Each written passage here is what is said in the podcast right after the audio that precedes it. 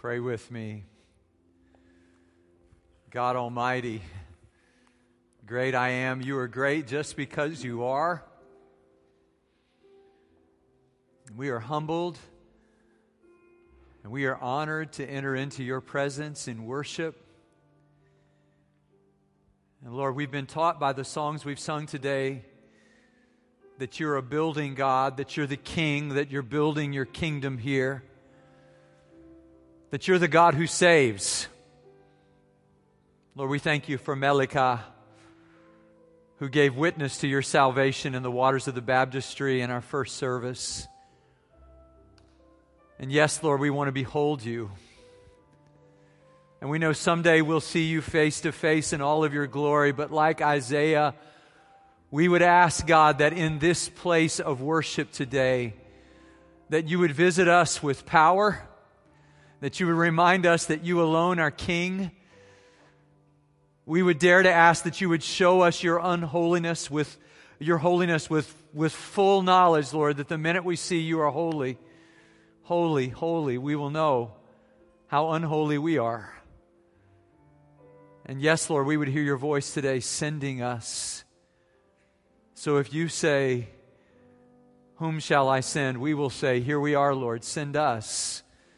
Send us into your city, the city of Houston, to love the people, Lord. To love the ones, Lord, that maybe don't think anybody in the world wants them, but you want them to be a part of your family. And we pray that you would bring them here and that you would love them through us until we all become the people you want us to be. And we give you thanks, Lord for working in us in these ways. In Jesus' name, amen. Please be seated. God is good all the time. So we watched that movie again this week. We bought a zoo. Have you seen that movie? What's the quote? Just 20 seconds of courage? Just 20 seconds of insane courage, and I promise you something good is going to happen. And we learn in the movie that the moment that he meets his wife is one of those moments of insane courage. Then, when his wife passes away and he's trying to figure out how to keep his family together, purchasing a zoo takes a good bit of courage. But he does that. He goes and buys a zoo. But before he goes, he's got to figure out which of his wife's things he's going to take with them to the new house. That's a hard job. But thankfully, he had good help, and his elementary age daughter so she's helping him decide are we taking this of mom's? Are we leaving this of mom's? And come to an old beat up sweatshirt, if you've seen the movie. And, and uh, it's his sweatshirt. It's Benjamin's sweatshirt, but his wife loved to wear it. And the daughter says, That goes. We got to take that with us. And then one of the dark moments of the movie when they think they're going to lose the zoo and they're losing money and everything's going bad and the snakes are getting loose and just all kinds of crazy things are happening he tries on that sweatshirt. He just pulls it out of the drawer and puts it on. I'm sure it reminded him of her. And he realizes there's something in the pocket. And he reaches in the pocket and he finds a safety deposit box receipt. And he doesn't even know that they have a safety deposit box. And he goes and finds out that his wife has left him $84,000. Does make you want to go look in your clothes at home? You know? Kind of work through the closet. What did I leave there? That happens sometimes. Like Eureka. I had no idea I had that $5 still in those pants. That's amazing. But $84,000 and and I just thought about it as I watched the movie and my, my brain just kind of runs and I'm thinking, so what if they had thrown that away? What if, what if they had, what if they had, what if he had never tried on the sweatshirt? Then would he have ever known? And she knew that he would put that sweatshirt on. Somehow she knew him well, and it was her way of knowing he did crazy, insane things, and that that might bail them out. And now he's got to figure out what he's going to do with that. And I was wondering if you have any gifts that you've never opened. I'm at a bit of an advantage because I walked by Kathy Lynn this morning. Turns out UPS delivers on Sundays. What? And she said, Oh, this is for you. So I have an unopened gift. And I was wondering if you've got one that you've never opened. Last Sunday was Pentecost Sunday. This Sunday is Trinity Sunday. The Holy Spirit Francis Chan has said, is the forgotten God. We forget about him sometimes, but Ephesians chapter 4, verse 8 says, after Jesus ascended into the heavens, he descended first and then he ascended and he sent gifts through the Holy Spirit for us to open and use for the glory of our God, for the building up of His church, for the accomplishment of His purpose in the world. Would you open your Bibles with me this morning? We open them together today. 1 Corinthians chapter 12. Our God is a wonderful giver. And in 1 Corinthians chapter 12, starting with verse 4, we have a part of that story, and I want to share that with you today. And then um, we'll read verses 4 through 13 or 14, and then we'll pick up with verse uh, 27. Let's stand together for the reading of God's word. We're talking about being called to community. And this community, Tallowood, you and I, for instance, have been gifted by God's grace. What are we going to do with those gifts? God has a good idea. Let's look together. 1 Corinthians chapter 12 verse 4. There are different kinds of gifts, but the same Spirit distributes them. There are different kinds of service, but the same Lord. There are different kinds of working, but in all of them and in everyone, it is the same God at work. Now, to each one, the manifestation of the Spirit is given for the common good. To one, there is given through the Spirit a message of wisdom. To another, a message of knowledge by means of the same Spirit. To another, faith by the same Spirit. To another, gifts of healing by that one Spirit, to another miraculous powers, to another prophecy, to another distinguishing between spirits, to another speaking in different kinds of tongues, to still another the interpretation of tongues. All these are the work of one and the same Spirit, and He distributes them to each one just as He determines. Just as a body, though one has many parts, but all its many parts form one body, so it is with Christ. For we were all baptized by one Spirit so as to form one body, whether Jews or Gentiles, slave or free, and we were all given the one Spirit to drink. Even so, the body is not made up of one part, but of many. And he goes on to say, so the foot, the foot can't say because I'm not a hand, I'm just not part of the body. And he uses some analogies. And then in verse 27, he concludes, Now you are the body of Christ and each one of you is a part of it. And God has placed in the church, first of all, apostles, second, prophets, third, teachers, then miracles, then gifts of healing, of helping, of guidance, and of different kinds of tongues. Are all apostles? The implication is no. Are all prophets? Are all teachers? Do all work miracles? Do all have gifts of healing? Do all speak in tongues? Do all interpret? Now, eagerly desire the greater gifts, and yet I will show you the most excellent way this is the word of the Lord. Please be seated. God loves to give good gifts to his children. And we find these gifts enumerated not only in this passage, but also in Ephesians chapter 4, Romans chapter 12, 1 Peter. There are lists of the gifts that God gives. But particularly in the church at Corinth, I just want you to know that after chapter 12, there's another chapter. You probably remember this chapter about love, chapter 13. And then there's another chapter, chapter 14. And what I'd love for you to see today is that they all go together. That we can't understand chapter 12 apart from chapter 13 or chapter 13 apart from chapter 14. And they go together. And what he's trying to do is teach a church where the understanding of the spiritual gifts has gone awry. So he starts this chapter by saying, Now, about spiritual things. It, it's just sort of the generic spiritual. We realize he's talking about spiritual gifts. Now, about spiritual gifts, he says, there's a challenge because some of them had thought that the more sensational, spectacular gifts were more important, and that the people who had those gifts were better Christians. And so they were all bragging about their gifts, and they were not especially using them in humility or unity. And as a result, the church was not very healthy, and it wasn't accomplishing God's purpose in the world. As I look at Tallowood and look into the future that God has for us, one thing that occurs to me is that this is a really important passage. That in some ways, our effectiveness in ministry as a church depends on all of us being fully employed for the kingdom, finding out what God has gifted us to do, and then finding a way to use that within this body of Christ. And this is what I want us to know that spiritual gifts are God's gifts given by God's Spirit to God's people to accomplish God's purpose of bringing God's world into relationship with God's Son. So, gifts are not just something that are out there for us to amuse ourselves or much less for our self aggrandizement. They're not about building our brand individually or corporately at Tallowood. The gifts are about accomplishing God's greater purpose. They are given, he says in verse 7, for the common good.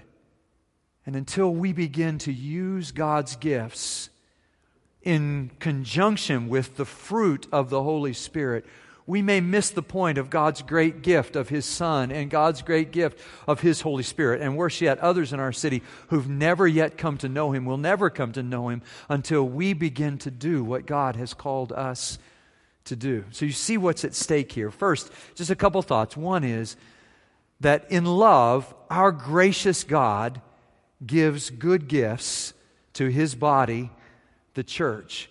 So I want to start with in love because I'm just reminded that, you know, the first question when we get a gift sometimes is, what's in it, right? Isn't that what you want to know? I mean, you want to, I mean, I kind of want to know what's, what's, what's in it. But, but a prior question is, who gave it? And if we know who gave it, then we might know what's in it. So in this case, Amazon. So it's probably clothes, right? You know, or food or something. No, we, we probably know what comes from, from Amazon, right? So what kinds of things come from God? Well, the good news is that our God is love, that He is love. And so John would write in chapter 3, verse 16, a verse that almost everybody in our culture knows For God so loved the world. So God is love, and God gives good gifts. Why? Because He loves us. And by the way, who does God love? Well, He loves me. Well, that's kind of the cultural narrative. Me individually, you individually. Except it says He loves the world which means that sometimes we have to correlate our worldview not with what we heard on the news last night, but, what, but with what we read in God's Word. We need news from another network. And what we discover is that it is true that God loves you and that He loves me and that He loves Texans and that He loves Americans. But it's also true, isn't it, that God so loved the world. He loves the whole world. He loves all the people in the world. One of my favorite songs, I remember that. I was thinking about some old friends of mine back in Austin where we lived before we moved here. And there was a song that Point of Grace, that group from Ouachita, used to sing. God loves people more than anything. More than anything, He wants us to know He would rather die than let us go. God loves people more than anything just astonishing this week. Jerome gets a phone call from a lady who was calling for a Baptist church in Houston because she got saved in her home country where she couldn't get baptized because that would have been very dangerous. And she gets to the United States and she just wants to get baptized. So she looks up Baptist church on the internet and she gets, and Baptist church in Houston is what she's looking for. And a pastor in Galveston answers the phone. And she says, Do you baptize people? He said, Yes, I baptize people. Where are you? She said, I'm in Houston. He said, Oh, I'm in Galveston. But there's this church in Houston called Tallowood. It's my friend Carrie Tillman who's preached here. That's who she got on the phone randomly. And Carrie says, So you should call Tallowood. So she calls Tallowood. Jerome picks up. Jerome tells me, I'm coming in the office that day. We meet. We baptized her in the early service to the glory of God. But she was saved in another country and God brought her here and the series of events. She was trying to get here the day travel was banned and she got sent back to her home country, but she was persistent and she came again. And she ended up here and now she's a part of this body just as a reminder that our God loves the world so much that he gave his only son. So God expresses his love in giving. And God gives really good gifts. Don't you have somebody in your family who's just like, they always know the right gift to give? So that's who God is. We might say his love language is giving. So James would write in chapter 1, verse 17 every good and perfect gift. If you see a gift that's just perfect, every good and perfect gift is from above, coming down from the Father of the heavenly lights, who does not change like shifting shadows. God knows what He's doing, and it's God who gives the gifts. So, what are the gifts? I mean, that's what we want to know. What, what exactly are the gifts? And, and he uses different words for them. So, in verse 4, he uses the word charismata, a grace gift. Same spirit. Then notice the Trinitarian formula. It's the same Lord. Now he's talking about Jesus who gives the, the ministries. That's the word diakona. So, diakonon. So, um, it's the same word for deacon, but it's broadly translated ministry. So if you're a deacon, you ought to deek, by the way. Deacons should deek. But you don't have to be a deacon to deek. It turns out you can serve and you can minister without ever being ordained by anybody for anything. You can do that. And it's the same Lord who gives that. Then he says it's the same God who is working. And that's the word energ, energ, uh, energmaton. So it's a word that gives us our word energy, energize. And what he says is God is working. He, the energizer God who gives energy to his people, grace gifts, ministries or service and workings. God is working in all these ways. Verse 11, the Spirit di- distributes as he determines. Verse 28, God appointed some to be, and he lists some of the offices and others of the gifts of the church. And What's interesting about the list is this can't be an exhaustive list. Why? Because it's a different list than the one that's in Romans 12, different than the one that's in Ephesians chapter 4. So we think it's more selective, representative. What it says to us, though, is that God gives the gifts that the church needs at the time that the church needs them. Jack MacGorman, one of our professors in seminary, wrote a book about just chapters 12 through 14 of 1 Corinthians. And and he has his own sort of rubric to define the types of gifts. He says some of the gifts are about communicating the gospel, communicating the truth, like the word of knowledge, the word of faith. I would distinguish this from what we sometimes see where somebody goes, I believe somebody in this room has a headache and God wants them to get well. I'm pretty sure in a room this size, somebody here has a headache. That's probably true. But God didn't just give me that knowledge. So if you want to see word of knowledge, word of faith, it's more like Ananias and Sapphira and Peter knows that they're lying. It's a little bit more awesome than just, you know, somebody's toe is hurting. Okay? So word of knowledge, word of truth. God gives information for us to communicate. Prophecy, I think, is in this category. It's, it's saying, Thus says the Lord. This is what God says. And speaking not just about God, but for God to people. So when we teach Sunday school, when we preach, in some ways we're exercising that gift. They're gifts of teaching. These are ways of communicating uh, the gospel. And then in that same uh, rubric, he says, there are sort of miraculous kinds of gifts. These make us a little bit nervous sometimes when somebody starts saying they heal somebody. We look at that. And so, one way that, that pastors and theologians have dealt with this is to say, well, those gifts, those really spectacular gifts, they were just for the first century. And after the apostles died off, and the gospel had spread in that first initial surge, then these gifts aren't gifts anymore. So, gifts of tongues and interpreting tongues and those things, those aren't gifts anymore. Miracles, those kinds of things. A third gift is the gift of discernment. We have members of our family who have that gift. I'm not one of them, unfortunately, but we do have members of our family who have that gift, and I appreciate it because they just, it's hard to fool them. You know, you just, like, you can fool some of the people all the time and all the people some of the time, and Melanie, none of the time. You can never, this discernment. That's a third gift. And then, then the fourth type of gifts he talks about is the gift of, of speaking in other languages and interpreting other languages. Those are the four categories that he lists. What I would say about these gifts, and this is important, is that these are probably not just natural talent. You may have a talent that corresponds to it, in some way. Like you might have the gift of teaching and you also have a gift of oratory. And when that comes together, who I think we saw that last week, that goes really, really well. Uh, when Joshua preached, you know, so natural gift of, of oratory, but spiritual gift of, of understanding Scripture and teaching, and God brings that together. But spiritual gifts are gifts that you didn't have before you were a believer. And here's the hard part some of us have been believers as long as we can remember. So we're not exactly sure. Um, but what we know for sure is that God is the one who gives these gifts, and He gives them to us so that we may build up the body of Christ. So, what is your gift? If you had to think about it, and one way to, to find out your gift is to take one of these online spiritual gift inventories. Uh, we were talking about that in worship planning. We're a little suspicious of those sometimes. They're not exactly, but one way to find out what your spiritual gift is is to ask the people who know you best. So, what is my gift? What is that thing that God has given me. And it may be that in the, in the community of believers, you may be able to discover more clearly the ways that God has gifted you. So, who gives the gifts? God, God gives them.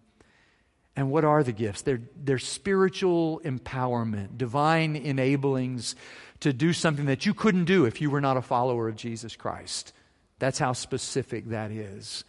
So, why does God give these gifts? Now, that's important. Why, why do we receive these gifts? What, what are these gifts? Who receives the gifts? I, I, looked at my, my package and it has my name on it. That's how Kathy Lynn knew that it was mine. There was another package there that looked like food. And I said, Can I exchange? Like, I'll give up the book for the food. I'd be, I'd be glad I was hungry. I would be glad to do that. But it didn't have my name on it, right? So what he says is in verse 7 to each one of you, God apportions them. In other words, he's talking to believers and says, each of you. One of the ways we know that we are believers is because we have the Holy Spirit. Paul will say in Romans chapter 8, verse 9, if, if you don't have the Holy Spirit, you're not a Christian at all. So if somebody tells you, well, you become a Christian and then later you get the Holy Spirit. No, no, no. Paul says, if you don't have the Holy Spirit, you don't even belong to God. But as a believer, you have the Holy Spirit. And if you have the Holy Spirit, coming back to verse 7 in 1 Corinthians 12, you have a gift. God gives the gifts to his people. He gives them to the church. Why? Because in the church together, we can minister to each other and supply the needs of the church and also reach out into the community. And this is really good news. So we've got these gifts and we use them for the glory of God, and it means that you're not alone in the Christian life. So the next time you get a flat tire, for instance, I don't know how that goes for you, but usually it's like the middle of August and I'm on a busy freeway and the tire goes flat. And so what do you do? You get out the jack, you know, and there used to be the kind of jack it up jack, but now it's the, you know, turn it around jack. And, and it just takes me forever. My dad's a mechanic, but I, I got none of that aptitude. And so, you know, by the time it's over, I'm a sweaty mess, you know, and, and here we are, you know, and, and finally got the tire changed. But wouldn't it be great if, say, an Indy 500 crew was in the car behind you? So you pull over with a flat bump, bump, bump, bump, bump you get out and you go, oh no, where is the jack? Did I even put the jack back in the car? No problem. Because the Indy 500 crew, they do this in like 20 seconds. Or is it eight seconds? It used to be like a minute back about 30 years ago. Now they can do it in like 20 seconds or eight seconds. But a Formula One crew, that's 20 people, so they'd be like in a bus, three seconds. Change all four tires, gas up, trim the wings, and you're back on the road. And this is the way the body of Christ works. So God gives us the things we need when we need them for his purpose. So so what is your gift and why did God give that gift to you? Some of you are comic book fans. I'm not especially, but I have one son who like he knows the backstory of all the characters, and it's either DC or Marvel because it can't be both, right? Because people who are DC are not Marvel, and people who are Marvel. Now I don't even know, but I know this that uh, recently on a, a radio program, a guy named Ira Glass was talking about how they did a survey and asked people if you could have a supernatural power of either the ability to fly or invisibility, which one would you want? Now, think about that for a moment. And what was interesting, Ira Glass said, was people already had their answer. It was like they had been pondering this I want to fly, or I want to be invisible. But what was really interesting was when they said, So what would you do if you were? Not one person said, I would fight crime, I would help the world. It was like, if I were invisible, I could go do that. If I were invisible, I could go do this. If I could fly. And, and, so finally he asked one of them, he said, so, but what if a person, what if a house was burning and somebody was inside the house? He said, no, no, no I'm not doing that. If I fly in there or go invisibly into a burning house or whatever, I might catch on fire. That would not be good. No, I'm not here. I don't want to use the gift for that. And it, it just reminded me that in the body of Christ, God gives us these amazing gifts. And we have to be aware that God gives us His gifts for the purpose of, verse 7, the common good. So God's trying to do good in the world. He wants to use us to do good in the world. So, what is that good thing that God wants to do? Well, we know the answer to that from the scripture. In fact, um, Sky pointed it out to us, didn't he? From Matthew uh, chapter 28. Um, All power in heaven and earth has been given to me, Jesus said. You go, therefore, and make disciples of all nations. So, the power God has given us, the spiritual enablings, are for the purpose of making disciples of all nations, baptizing and teaching so that they will observe and obey everything that Christ commanded. And here's the promise when we're doing that, God is with us. So the one who gives the gifts is here to help us use the gifts that he's given to us. So, how will we use the gifts God has given? I was reminded this week of uh, the Iditarod uh, dog race up in Alaska. I was up there when I was a little kid. We used to see the, the dog races, the sled races. And behind the Iditarod is the story of back in 1925. Uh, I think it was January 21st, 1925. Uh, and in Nome, Alaska, they had an outbreak of diphtheria, and they needed a serum vaccine to save the lives of the children. And so they sent out this all points, and it turned out that Anchorage, which was like 900 miles away, had all the serum they needed, but they didn't have any way to get it there. It took back then about a month in the wintertime to get from there to there. And so they said, How can we get it there faster? And they called upon the, the dog sled racers, and they, the first one, the first musher went 51 miles carrying serum. The next one, 30 miles. 20 of them back to back to back to back. I don't know how many dogs that would be, you know, 200 dogs or something like that. And they get it there in a little over five days, 127 hours, however many days that is. And they save the lives of all those children. And I was just reminded that whatever gift God has given you and me, His purpose is not for us to walk around and say, See my gift. His purpose is that the world might be saved.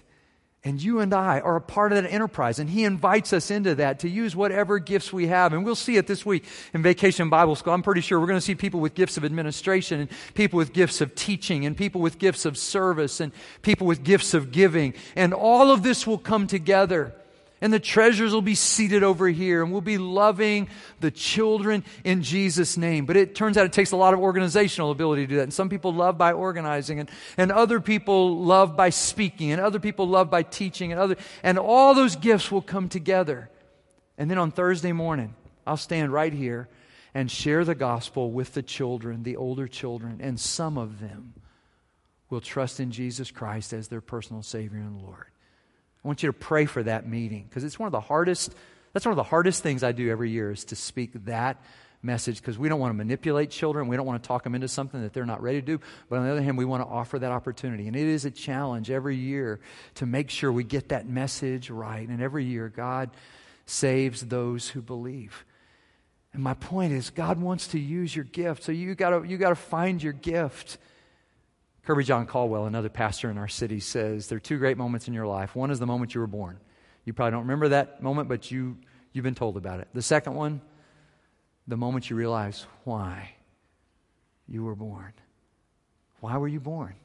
Why were you born again? Why has God brought you into his kingdom? How's he going to use that? And, and for, for heaven's sake, if you've got some gift that you haven't opened, well, for, for the world's sake, for your sake, for love's sake, for God's sake, open the gift and use it for His glory. And doesn't it make sense that if God gave it out of love, that He wants us to use it in love? And that's why chapter 13 says, So. So love is patient and love is kind. And if you could speak with the tongues of men and angels, see, you had these amazing, miraculous, spectacular gifts, but you didn't love what good would it do? One last thought. Sometimes people say, well, but those gifts were back then, but they're not around today. You know, I'm very reluctant to say, yeah, God can't work today the way he used to work. Am I alone in that? I said last Sunday, you know, whatever God has ever done, he can do now. Whatever God has ever done anywhere, he can do here. Whatever God has ever done for anyone, he can do for you. And I was studying over in the library this week, and I came upon the story of George Mueller, the man who owned the orphanages in Bristol, England. And uh, just the faith, he had such a gift of faith, and he was supposed to speak in, in uh, Quebec, Canada, and he's in Nova Scotia, and they're in this heavy fog, and he's on a boat, and he walks up to the captain and he says, I've got to be in Quebec on Saturday afternoon to speak. And the captain says, Well, that's not going to happen. See how thick the fog is? We're not going to make it there. And he says, Well, then, if this ship's not going to get there, then God's going to get me there some other way. Because in 57 years, I have never missed a speaking engagement, and I'm not going to miss this one. And the captain said, Well, I don't know what to tell you. And he said, Right there, George Mueller said, Well, let's pray. And he bows down on his knees on the ship and he begins to pray. This is a simple prayer, but he prays and he says, God, I want you to, to lift the fog so that we can make it there safely. And, and the captain, he feels obligated now that he's prayed that maybe he should pray too. And he starts to pray, and George Mueller says, Don't pray. I don't want you to pray. And the captain says, Why not? And he says, Because you don't believe that God can lift the fog. And I believe that he already has. And he made it on time. The fog lifted. The captain had said to him, Do you see how thick the fog is? And George Mueller, this is the gift of faith. He said, So I'm not looking at how thick the fog is, I'm looking at God. And I'm trusting that God can work.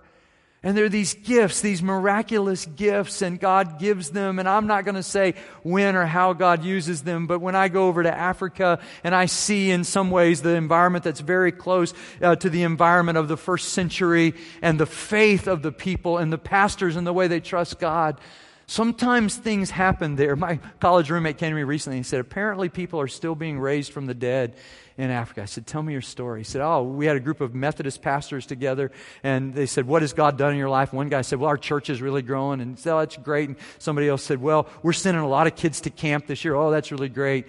And then a, a, a Methodist bishop from Africa said, I raised the Methodist Women's Union leader back to life this week. It got kind of quiet. And they said, Well, well how, did, how did that happen? Well, I was doing her daughter's wedding, and, and after the wedding, we were about to go to the reception, and the mother went to change clothes, and she fell over dead. And they came and said, She died. What are we going to do? And he said, I sent everybody out, and I said, Lord, this can't be. This is a happy day. This is a day of a wedding. This is not a sad day. Lord, you got to raise her back to life. And he said, I began to pray for her, and he said, She sat up. And we went to the reception. I don't know what her medical condition. I don't know. But I know this whatever our God chooses to do, He can do in you and in me to accomplish His purpose of redeeming the world. So that's what you're a part of when you're a part of the church. And we're glad you're a part of this one. Let's pray. Father, I thank you for all that you have done. We stand in awe of you, God and all that you have done and all that you are doing. And Lord, I pray for us as a church that we would couple the gifts of the Spirit with the fruit of the Spirit, that we would be a people characterized by love and joy and peace and patience and kindness and goodness and faithfulness and gentleness and self control. That may say more about who we are than what our gifts are. But I pray even this week in VBS that you would raise up the giftedness of your people to accomplish all that needs to be accomplished. I pray, Lord, that you would make us a disciple making church that makes disciple making churches, that we would plant church planting churches every chance we get for the glory of God, for the purposes of your kingdom. Yes, Lord, build your kingdom here because you are the God who saves. And Lord, you're the great I am. And we just want to say, Behold our God, the God who saves. And we pray, God, you would do something so great in your people at Tallowood that nobody but you could take credit for it, that you do something greater than we can ask or imagine according to your power that is at work in us in Christ Jesus our Lord. We pray in his name. Amen.